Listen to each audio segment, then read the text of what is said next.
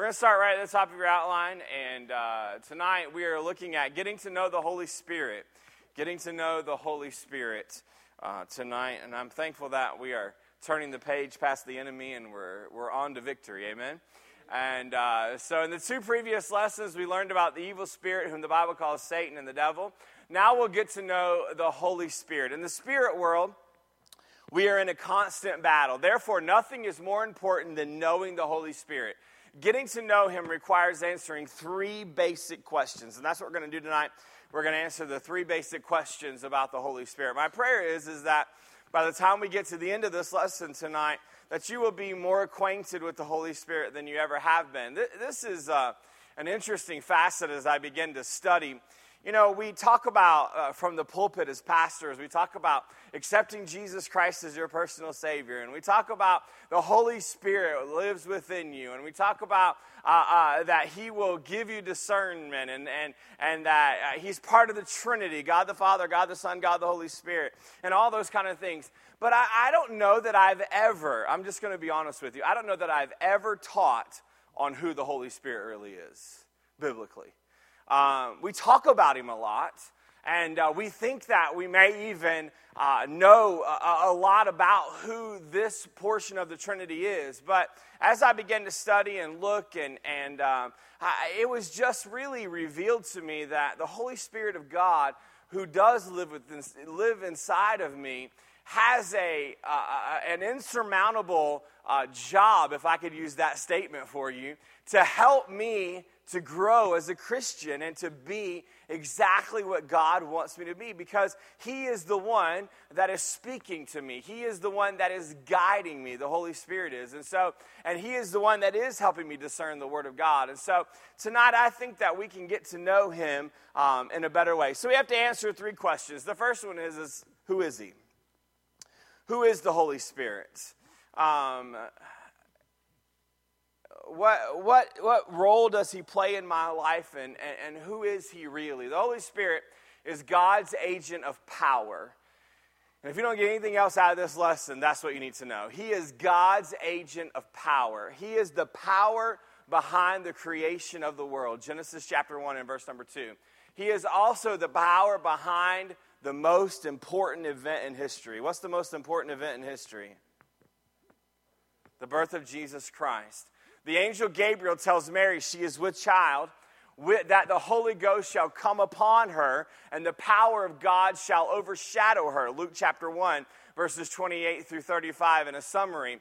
Then what does Gabriel tell Mary in, uh, in Luke chapter 1 and verse 35? He says, And the angel answered and said unto her, The Holy Ghost shall come upon thee, and the power of the highest shall overshadow thee. Therefore also that holy thing which shall be born of thee shall be called what? The Son of God. The Son of God. The, the Holy Spirit of God was from the very beginning uh, at, at, the creation, Genesis chapter 1 and verse number 2. And, now he's imparting the most impactful event throughout all of history, which was the birth of Jesus Christ.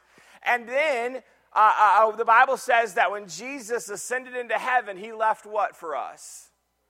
The Holy Spirit, the Comforter. And so he is a part of every aspect of the gospel and our lives. The Holy Spirit also empowered Jesus to preach and to perform miracles while he was here on earth. Luke chapter 4, verses 18 and 19. And I'm throwing passages of scripture out to you because we don't have time to read them all tonight because they're innumerable. However, he is much more than God's agent of power. And, and this is really what I want you to get because he is a person, he is not an it. And this is very important. And I want to be very cautious here, but I, am going to be forthright at the same time. We need to be very careful how we say God's name and how we use it. You know, when they were penning the words of the Bible as they were being inspired, history tells us that when they came to any form of the name of God within the Trinity, that they would take their ink, feathered ink pen and they would throw it away and they would get a brand new one and they would dip it into the ink and they would write his name. And then when it came to his name again, they would take that pen and they would throw it away. And they would get a new pen and they would dip it in the ink and they would write it again. That is how much they revered the name of God. That's how much they revered the name of Jesus. That's how much they revered uh, uh, uh, the Holy Spirit of God. And yet, today, in our world and in our vernacular, we use God's name in such a way of non reverence. And as a matter of fact, it, bothers me to, uh, to the nth degree. And you're going to say, Pastor, you're just old school. Maybe I am. But he is not the man upstairs. He's God, right? He, he's, when we refer to God, I, I want to remind you, my God doesn't have a last name either. He's God, right? I mean, he, he, he is holy, he, and, and we should treat him as such. We need to be very cautious about how we use his name. And not only that, we need to be cautious about what we do in his name. You see, he's an agent of power because he is a person that lives inside of us. He is the third person of the Trinity, therefore, he is God. As already cited in lesson one, when Ananias sells some land, remember the story of Ananias and Sapphira? He tells Peter he is giving all the money to the church, but we find out that he, in fact, is lying. Peter tells Ananias that Satan has filled his heart to lie to who? The Holy Ghost. Then Peter tells him the land was his to sell or not to sell as he wished, and the money was his to give away as he chose. Therefore, why would he lie? Peter finally tells him he has not lied unto men, but he has lied unto God. He's lied unto God. And it's so very important that we are just cautious within our own lives of what we say and what we do because I believe with all my heart that we'll give an account for it. This is a clear affirmation of the deity of the Holy Spirit. He is the third person of the Holy Trinity. In John chapter 10, Jesus tells his disciples, I and my Father are what? One. He also tells them concerning the Holy Spirit, for he dwelleth with you and shall be what? In you. And then in chapter 14 and verse number 20, Jesus reveals this about the Holy Spirit. At that day you shall know that I am in my Father, and ye in me, and I in you. That's the Holy Spirit. Can I tell you something about the Holy Spirit? That once you accept Jesus Christ as your personal Savior, He takes up permanent residence within you. Okay? Now, that is a wonderful thought, all right, when you think about it for a moment. It is a wonderful thought to think that once I accept Jesus Christ as my Savior, He takes permanent residence. I mean, I'm saved and I'm saved and I'm saved and I'm saved, and I can't do anything to become unsaved. No matter what anybody tells you, okay? If they tell you you can lose your salvation, I'll tell you it's not biblical. Uh, you will not lose your salvation. However, there's another side of the Holy Spirit that you need to know about. You're saved, you're always saved, He's always in you. That means He's always in you.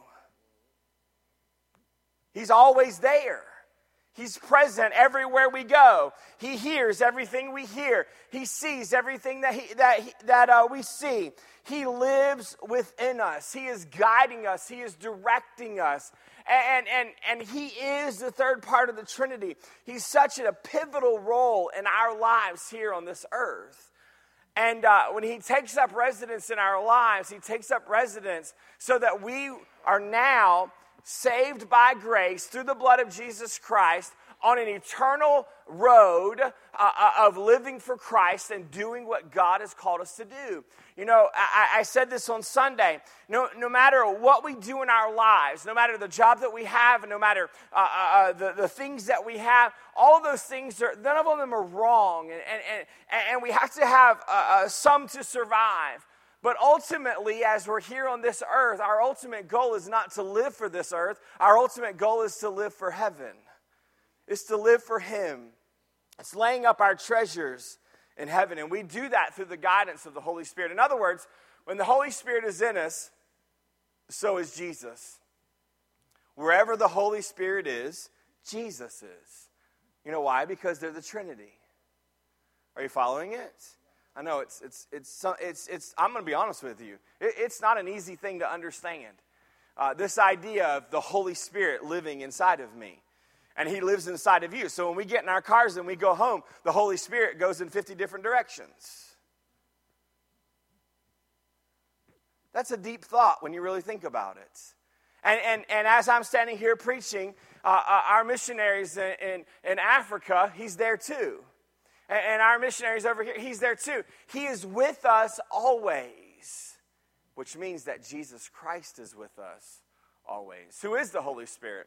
The Holy Spirit is God's agent of power. He is the third person of the Trinity, and He is God living in believers. So that's the first question who is He? Second question is this When do we receive the Holy Spirit? I'm not going to tell you who it was, but um, last night about 10:30, my phone went off, and it was a text message. It was a very long text message, and uh, someone within our church is associated, uh, a friend of theirs, um, that their mother is passing away, and I don't know how much, and I know I'm not trying to be morbid here tonight, but I don't know how much you have actually experienced um, long term whenever someone is, is, is passing away, and, and, and it can take time. And that's hard for people to understand. You know, why would God allow someone in our own mind, in our own flesh, to suffer and, and, and be unconscious, basically? And the question was this outside of all of that, the question was this Pastor, she's laying there, she's unconscious. Um, you know, she, she's breathing just a little bit. Has her spirit left her? Has the Holy Spirit left her? The Bible says this to be, what's the next word? Absent from the body. I believe, based upon everything that I know about the Word of God, that it is not until we take our last breath that the Holy Spirit leaves our body. And the reason he leaves our body is because our soul leaves. To be absent from the body is to be present with the Lord. So i am now with God the Father and God the Son. Right? Instantaneously. That's right, Mitch.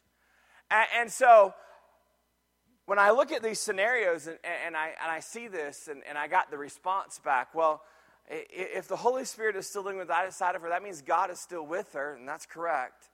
Why is God allowing this?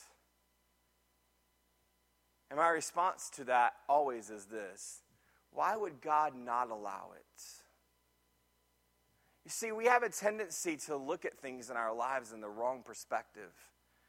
When we talk about the Holy Spirit and we talk about God and we say, well, well, the truth of the matter is, is that God is merciful and He's gracious and all these things, certainly He is. And do you realize He designed our bodies for life?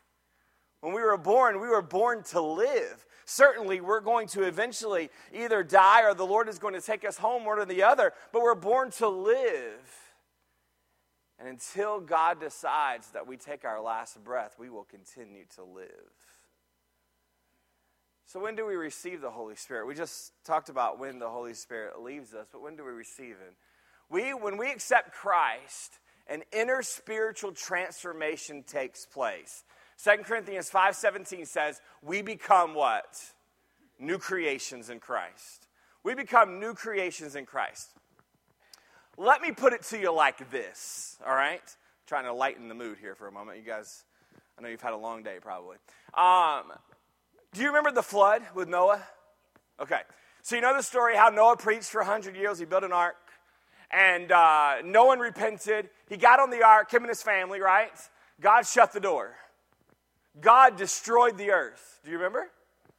Do you believe he destroyed the earth? Do you believe there was a flood? Okay, that's important to note.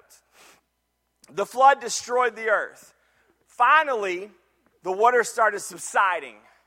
He sent the raven out. Do you remember that? Sent the raven out. The land was still wet, remember? Because the raven came back. Then he sent the dove out, remember? God destroyed the earth. And then, when Noah got off of the ark, Because the earth was basically destroyed, land was still there, but the, the, the essentials of life, the trees and the flowers and the animals that didn't make it on the ark and all, destroyed. When they got off the ark, it was like starting their lives all over again, right? That's exactly what salvation is like. At the moment that we accept Jesus Christ as our personal Savior, inside of us is flooded. And God literally flushes out all the sin. God literally flushes out everything that's inside of us and He seals us. Just like whenever that ark was closed, that ark on the, uh, the door on the ark was closed, the Bible said, Who shut it? God shut it. There was no way that anybody could open it. Noah couldn't open it. I'm certain that Noah might have went to the door. I wasn't on the ark, but I just have a little bit of an imagination. I can imagine if I was Noah, I might have went to the door because I hear people screaming, "Let me in!" Right? I mean, can you imagine? And I might have want to open the door because I, I, don't I, I don't want people to suffer. But when God shuts the door, there's only one person that can open it. Who's that? God. It is the perfect picture of salvation.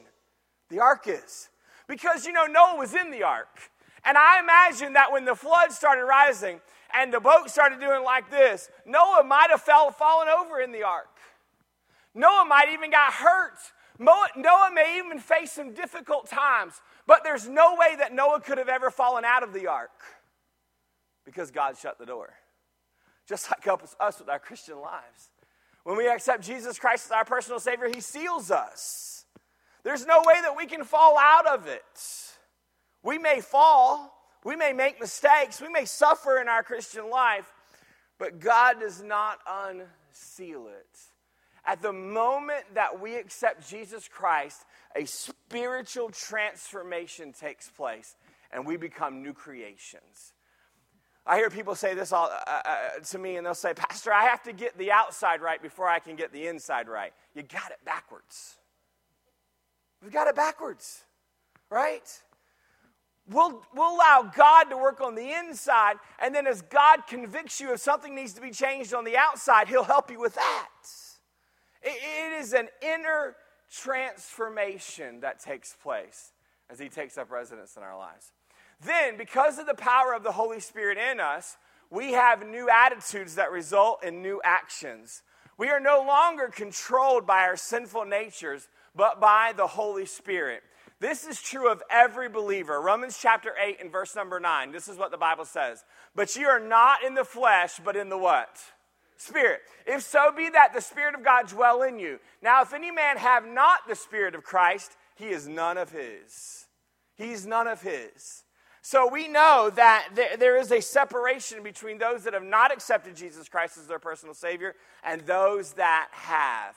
Because if you have, you're not in the flesh, but you are in the Spirit. Now, do we still have the flesh? We still have the flesh. We fight it every single day of our lives. And, and what we have to do is we have to realize that the Spirit is greater than the flesh. And the only way that we're going to have power over the flesh is by taking up residence and, and trusting in Jesus Christ and in the Holy Spirit of God to give us the power to do so. Because of this fact, the body of every believer is the temple of the Holy Ghost. 1 Corinthians chapter 6 and verse 19. Uh, you are the temple of Christ. When we receive Christ as Savior and Lord, He comes to live in us and in the person of the Holy Spirit, and our hearts become His what? I really want you to understand that. Our hearts become His home. Now, let me ask you a question. And, and this, we're going to have a little bit of audience participation here, all right? So just raise your hand and I'll call on you, all right? This is fun. We love this. This is the great thing about Wednesday nights, all right? Um, when you think of the word home, what's the first thing that comes to your mind? Safety, good. Somebody else. Family, good. Somebody else. Comfort. Loud. Every parent can understand that word. When you think of home, what do you think of? Love. What else? I heard somebody. Happy. Good. What else? Your mom. Good. That's great. Who else? Peace. Good. Who else? Comfort, good. Do you hear this? When we think of home, this is what we think of. So if Jesus Christ, our Savior, if the Holy Spirit becomes our his heart is our home, that is exactly what we have. We have comfort, we have love, we, we have uh, peace, we have all of these things because he's taken up residence within us. And sometimes it even gets loud. You know, the noises of life, right? You ever feel that way? Um, but you know what? You have the Father. We mentioned mom. The same idea. The comfort is in the mother. And we have the Father, God the Father, to find that within us. Our hearts become his home. Here's the question, though, and this is the hard one for all of us, including the guy who's talking to you. How's the house cleaning going? Right? If my heart is his home, how's the house cleaning? Is it dirty? Or will we be proud? I'm not talking about a physical home, I'm talking about your spiritual life. It's so important that we understand that the Holy Spirit is taking up residence within us. Getting to know the Holy Spirit requires knowing the answers to the questions who is the Holy Spirit and when do we receive the Holy Spirit? And thirdly, what does the Holy Spirit do? So, so we know who He is, we know when we receive Him, but after we receive Him, what do we do? Or what does He do? Well, what is His job? What is His, his manifestation in our life? What does the Holy Spirit do for us? Jesus' ministry was to accomplish salvation for us. He did this by dying on the cross to pay for our sins and rising again to defeat death, giving us eternal life. When Jesus' earthly ministry ended, the ministry of the Holy Spirit began in our lives. His ministry involves four areas. So there are four areas uh, that, that the Holy Spirit ministers to us. First of all, He teaches us. He teaches us. Understand this that uh, whenever you're listening to someone preach or you're listening to somebody teach or you're reading a book or you're reading the Word of God and, and you're studying, and all of a sudden, have you ever had one of those light came on moments? One of those, you know, aha. You know, you ever had one of those? It's like, I get it. Look at me for a second. It has nothing to do with the preacher or the teacher. It has nothing to do with the book that you're reading. It has to do with the Holy Spirit. Because all of a sudden you felt like, I don't get it.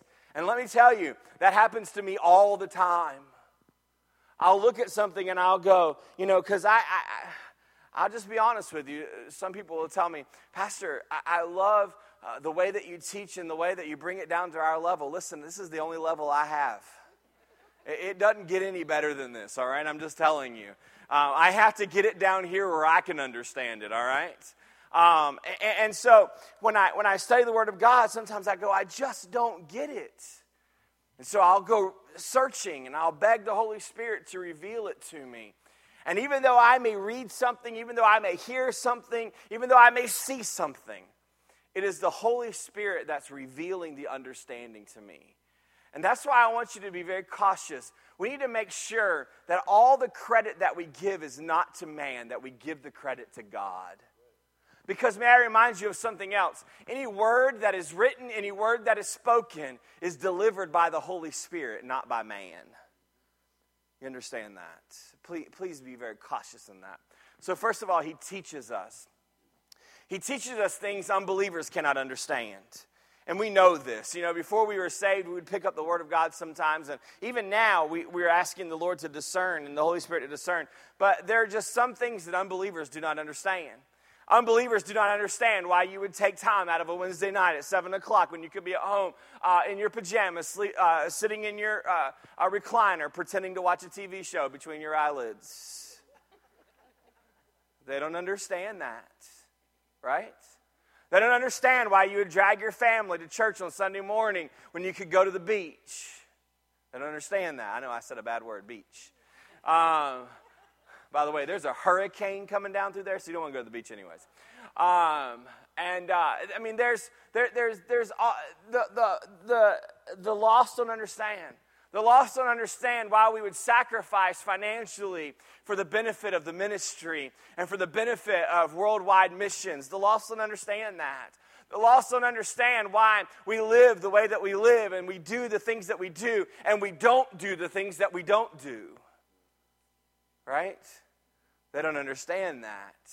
You know why? Because they don't have the Holy Spirit. The Holy Spirit is the one that, that squeezes me every once in a while and says, Are you sure you want to do that? Right? He, he, he, he reminds me of the direction that I should be going in. And even though someone that's lost can't understand that, I can. I can understand it. Since unbelievers don't have the Holy Spirit living in them, they cannot accept the things of God. It all seems like foolishness to them because they are spiritually discerned. And it's, it's, it's, it's so important that we understand that. They, they don't understand things spiritually. However, Jesus said the Holy Spirit will teach his followers all things. This means he will teach us all things we need to know to live for God. John chapter 16 and verse number 13, the Bible says this Howbeit, when he, the Spirit of truth, is come, he will guide you into all truth, for he shall not speak of himself. Look what it says. But whatsoever he shall hear, that shall he speak, and he will show you things to come. He will show you things to come. The Holy Spirit will discern it for you. You know, I, I, people often come to me and they'll say, Pastor, what decisions should we pray about? Should I pray about all my decisions or should I just pray about the big ones? This is what I've learned about decisions. Decisions are like surgery. Did you know that? You know, if I'm having surgery, it doesn't matter if they're just doing something very small, it's major surgery. But if you're having surgery and something's very small, it might be minor surgery. Why? Because it's not happening to me, right? The difference between major and minor just depends on who it's happening to. That's the way it is. You know, the truth of the matter is, is that we as Christians need to understand that the Holy Spirit of God will work through us and to us and He will help us and He will guide us in every decision that we make. So, what decisions do we pray about? We pray about all of them. Because you may think, well, that's a minor decision. But you haven't seen past that decision to see if you don't rely on God that there may be major consequences. Do you see it? Every decision should be counted on God. What is the truth the Holy Spirit will teach us? Jesus tells us in his prayer for his followers in the Garden of Gethsemane, he asked God to sanctify his followers with the truth, which is God's word. The Holy Spirit help us, excuse me, the Holy Spirit helps us understand the Bible, not for information, but for transformation. This is important. The, the Bible is not there for you just for information. The Bible is used for transformation. The, the Bible is used so that it has application to my life. And so that I can change what needs to be changed, so that I can align myself with the Word of God. I honestly believe there are some people in this world that are so heavenly minded that they're no earthly good. You say, What do you mean, Pastor? They're, they're, they're all about information. Listen, I want to know the Word of God. Don't get me wrong. I want to study the Word of God. Don't get me wrong. But I don't want it to just be a textbook. I don't, I, it's not going to be a test in the end. Do you understand that? When I get to heaven, it's going to be, what have you done for me? It's going to be what, what, what, you know, laying up our treasures in heaven is, it's about what we do for Christ. It's important to know and to learn, but it's also important that we apply and we do, that we transform our lives based upon the Word of God. Number two, he not only teaches us, but he empowers us. He empowers us. He gives us the power. Just before Jesus ascends back into heaven, Acts chapter 1 and verse number 8, but you shall receive power. After that, the Holy Ghost has come upon you. And you shall receive power after that the Holy Ghost has come upon you. God empowers all of us. That's what the Holy Spirit does. Number three, not only does He empower us, He convicts us. He convicts us. What does that mean, Pastor? Well, when things are not right in our lives, the Holy Spirit works in our hearts to bring us to corrective action. This is not something that we enjoy talking about, but it's certainly something that we have to do. You know, it's amazing to me that as parents, we have no problem disciplining our children. You know, we have no problem telling them what's right and what's wrong. But when God begins to work in our life, we begin to push back. And we say, No, I'm in control of this. May I remind you uh, that no matter who you are in your life, if you're saved, you have a father. You have a father who is directing you and correcting you and helping you. He, he is there uh, to encourage you. He is there to help you go in the right way. Jesus said the Holy Spirit would reprove the world about sin, righteousness, and judgment. John chapter 16 and verse number 8.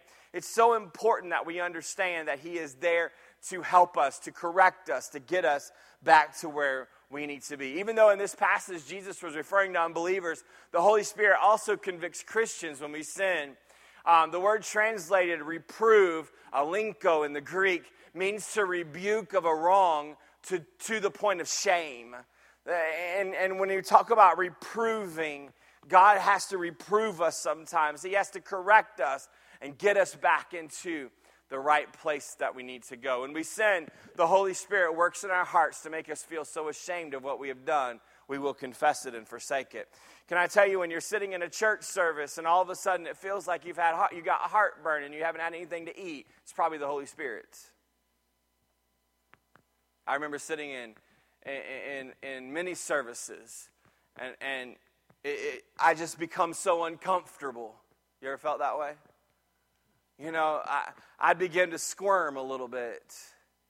And it was because the Holy Spirit of God was working on my heart, and I needed to make a change. But can I tell you that He will never force the change? We have to be the one to say yes to the change. We have to be the one to give in to the Holy Spirit of God. He will not force Himself on us. He will convict us. He, he will, he will uh, speak to our hearts, but it's our job to make the difference. We have to confess it and we have to forsake it. The Holy Spirit also convicts us of righteousness. He not only convicts, convicts us when we do wrong, but also of the right things that we must do. He shows us when what we should do. You know, there's been many times in my life where I've been standing in a line at a store, I've been uh, uh, at an event, and the Holy Spirit of God will say, Hey, go talk to that person over there. And I'll look at, I'll, I'll, I'll conversate with him. They don't, they don't, I don't think they really want to talk to me. W- will you go over there and talk to them? You know, me and the Holy Spirit, we're talking. I just don't know, you know. Uh, I don't know if I should go. I, am telling you to go talk to them. Don't tell me you don't know if you should. You know? And then you, you kind of eat, you know, you do, you do the small shuffle, hoping they'll, oh, maybe they'll go into the room over there and, you know, I won't see them anymore. You know, the small shuffle. And then you finally get over there to them and, you know, you say, hi, I, I'm, I'm Lee. And they'll look at you and they'll go, well, that's great. And many times I've opened conversations just like this because I'll know what the response is going to be. I'll say, Hi, I'm Lee, and I really feel like God wanted me to come over here and talk to you for a minute. And anytime I've ever said that statement, it was like the wall broke. And it was like the Holy Spirit just began to work. And there's been many times, though, if I'm perfectly honest with you, if I could be truthful, don't get mad at me and don't say you're a terrible person, Pastor. But there's been times I've walked away from it and not listened to him either. Then I get home and I lay down in my bed and all I can see is their face. And I think to myself, why didn't I?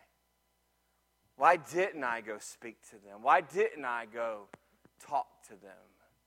You see, the Holy Spirit convicts me of the things that I should do that's right.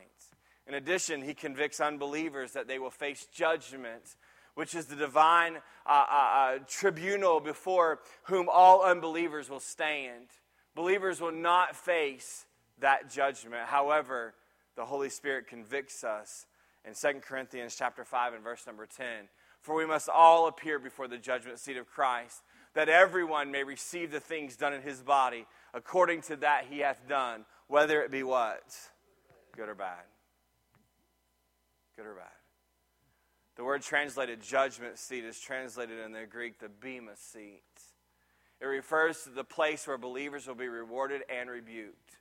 The Holy Spirit convicts us of what we do wrong, as well as telling us to repent, confess, and receive forgiveness. He also warns us that one day we will stand before Christ to give an account of our lives. Number four, and I've got to hurry. He leads us. He leads us. This is the great thing about the Holy Spirit. He is my guide, He is my leader. The enemy is always trying to lead us into sin, while the Holy Spirit tries to lead us to do God's will. All true believers who do God's will are led by the Spirit of God. Romans chapter 8 and verse number 14.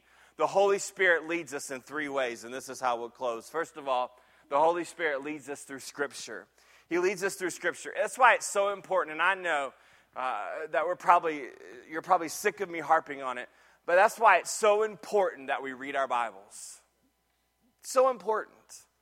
And, and, and, yet, and yet we think it's, it's so unimportant for some reason. I don't know why. You know, we, we, we don't have any problems, uh, uh, uh, you know, divulging ourselves in many different areas of our lives. And why is it that we don't take time to read the Word of God and to study the Word of God?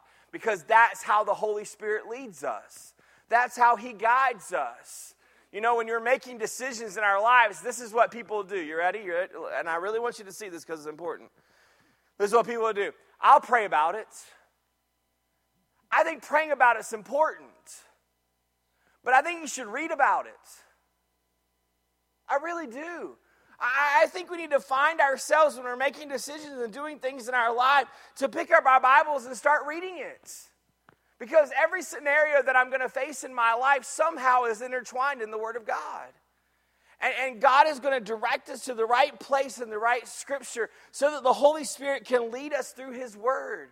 As we hear and we read and we study the Bible, He makes words, phrases, and verses stand out. It is as though they are in bold print saying we need to apply this to our lives. I want you to think about this for a second. How many of you have been in church for more than five years? In church for more than five years. How many of you have been in church for more than 10 years? How many of you have been in church for more than 15 years? How many have been in church for more than 20 years? Wow. How many of you have been in church for more than 30 years? Somebody, a couple people are just keeping their hands up. They're like, he's going to keep going. How many of you have been in church for more than 40 years? Okay. The pastor is at a great disadvantage now.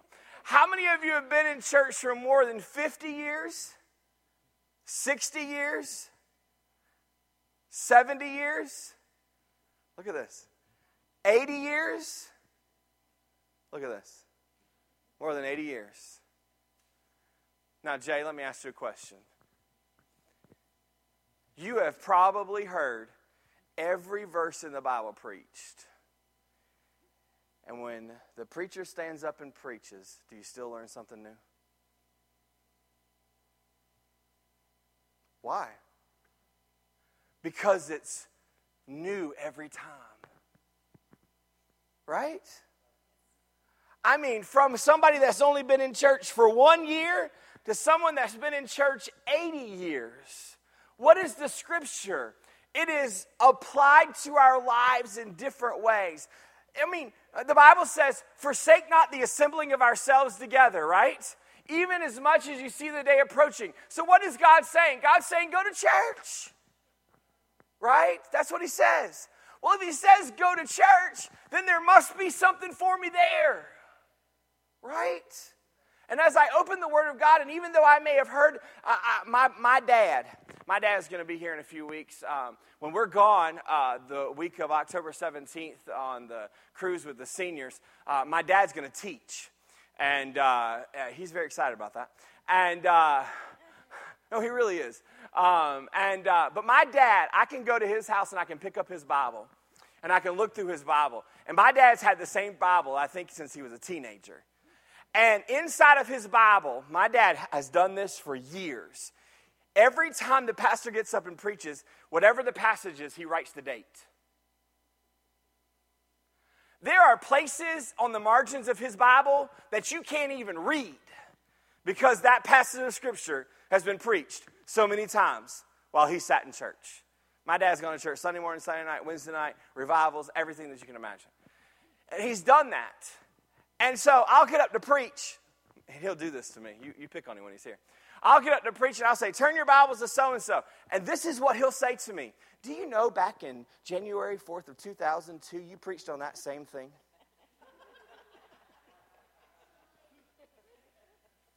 right? But yet, there's a total different application. And that's the great thing about the Word of God, is that it is there to apply to our lives. Second, the Holy Spirit communicates with us through spiritual impressions. Now, I was very cautious about putting this on here because I, I don't want anybody to think that I'm crazy.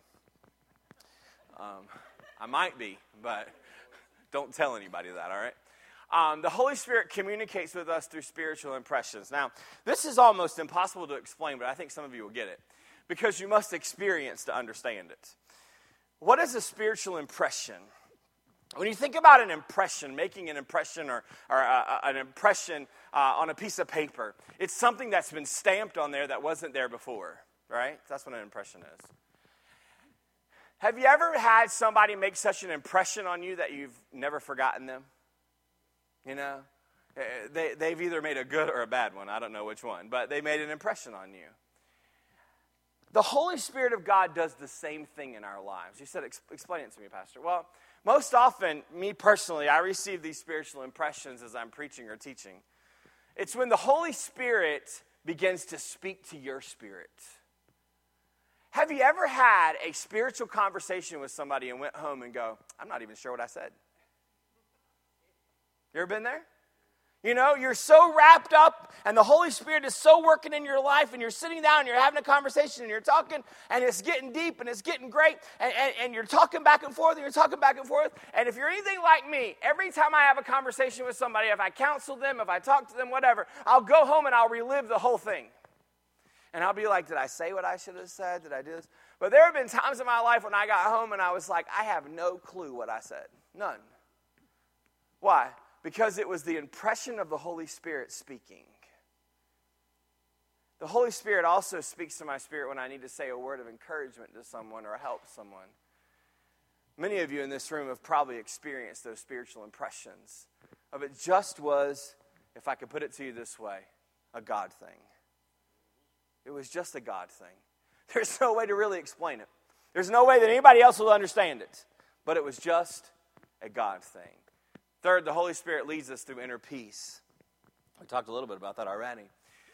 When we are obedient to his leadership through obeying God's word or a spiritual impression, we experience supernatural peace. Why? Romans chapter 8 and verse number 6. For to be carnally minded is death, but to be spiritually minded is what? Life and peace. It's life and peace. To be spiritually minded is life and peace. The Holy Spirit gives us an awesome inner peace or tranquility when we do God's will. When we are not doing God's will, we can also sense a loss of this peace, an uneasiness, an unrestfulness. There are times when we must make a decision, and there is no verse in the Bible to tell us what to do, just black and white.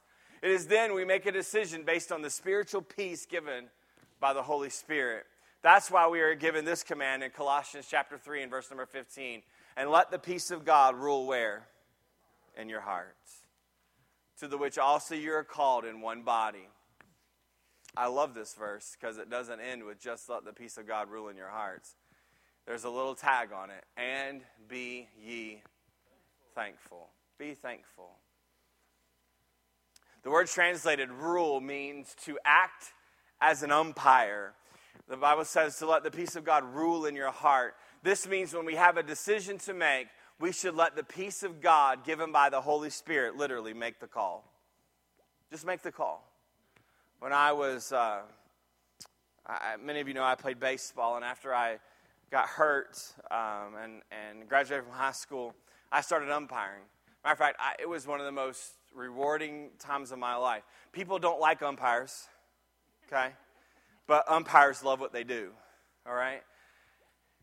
And I would, I started out umpiring Little League because that's where every umpire has to start. Bless their little hearts. You know, and uh, you get out there and it's the, you know, it's hot, and uh, these little guys are getting up and and they're hitting the ball, and you know the ball's being thrown to this side of the uh, this side of the field and that side of the field and over there and at your face and everywhere else. But every once in a while, and in those little league games, the umpire has to make a hard call. And no matter which way you make it, there's going to be a crowd of parents behind you that are going to start hating you. My son was not out he was safe. Or they begin to yell and they begin to, to say what they want to say. And there's been many times as an umpire, I've taken my mask off and I've turned around to the crowd and I'd say, I want you to look at what's on my shirt. It says that I'm the one that gets to make the call. You have a choice. You can either watch me make the calls from here or you can watch me make the calls from your car. It's your choice. Can I tell you? that whenever the Bible says that God is to rule your hearts, that means that we are not in control. That means that God is the one that makes the call. He is the ultimate decider of the game.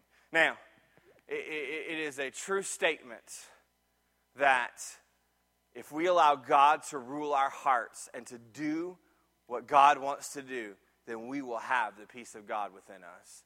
If we have peace about doing something, it's okay. If we sense a, a, loss of peace as we consider it, the Holy Spirit is saying, don't do it. We need clear direction. But remember, the Holy Spirit never leads us to do anything that contradicts God's word. Are you with me? The Holy Spirit never leads us to do anything that contradicts God's word, which is the truth. The Bible describes that in John chapter 14 and verse number 17. Even the Spirit of truth, whom the world cannot receive because it seeth him not, neither knoweth him, but you know him, for he dwelleth with you and shall be in you. The Spirit of truth. Uh, John chapter 15 and verse number 26. But when the Comforter is come, who I will send unto you the, from the Father, even the Spirit of what? Truth, which proceeded from the Father, he shall testify of me. The Holy Spirit teaches he empowers, He convicts, and He leads. He does all this in a way that is totally consistent with God's truth in the Bible. So that's who the Holy Spirit is. Next week, we're going to talk again about the Holy Spirit and uh, just uh, learn more about Him. We're going to talk about the fruits of the Spirit, we're going to talk about the gifts of the Spirit. Uh, maybe you've heard um, and have questions about uh, speaking in tongues and all of those kind of things. Maybe those are things that, that you've uh, heard along the way in your Christian life. And we'll talk about what does the Bible say about it. What does the Bible say about the gifts of the Holy Spirit? What does the Bible say about the fruits of the Holy Spirit and all of those things? And I promise you, it's very clear it's very, uh, it's, it's, there, there's, no, there's no muddy water here. Um, I, I believe with all my heart that, that God is very black and white in the Word of God, and there is no gray area. Amen? Black and white, no gray. It, it, it is exactly what He says it is. All right? Well, let's pray, and uh, thank you for being here tonight. Father, we love you. Thank you that we've had the opportunity to learn more about you tonight. Lord, I pray that uh, something that was said tonight would be an encouragement and uh, Lord, just knowing that you live inside of us and that you're working for us. Lord, we love you, but most of all, we thank you for loving us. For it's in your precious and holy Son's name we pray. Amen. God bless you. Have a wonderful rest of your week.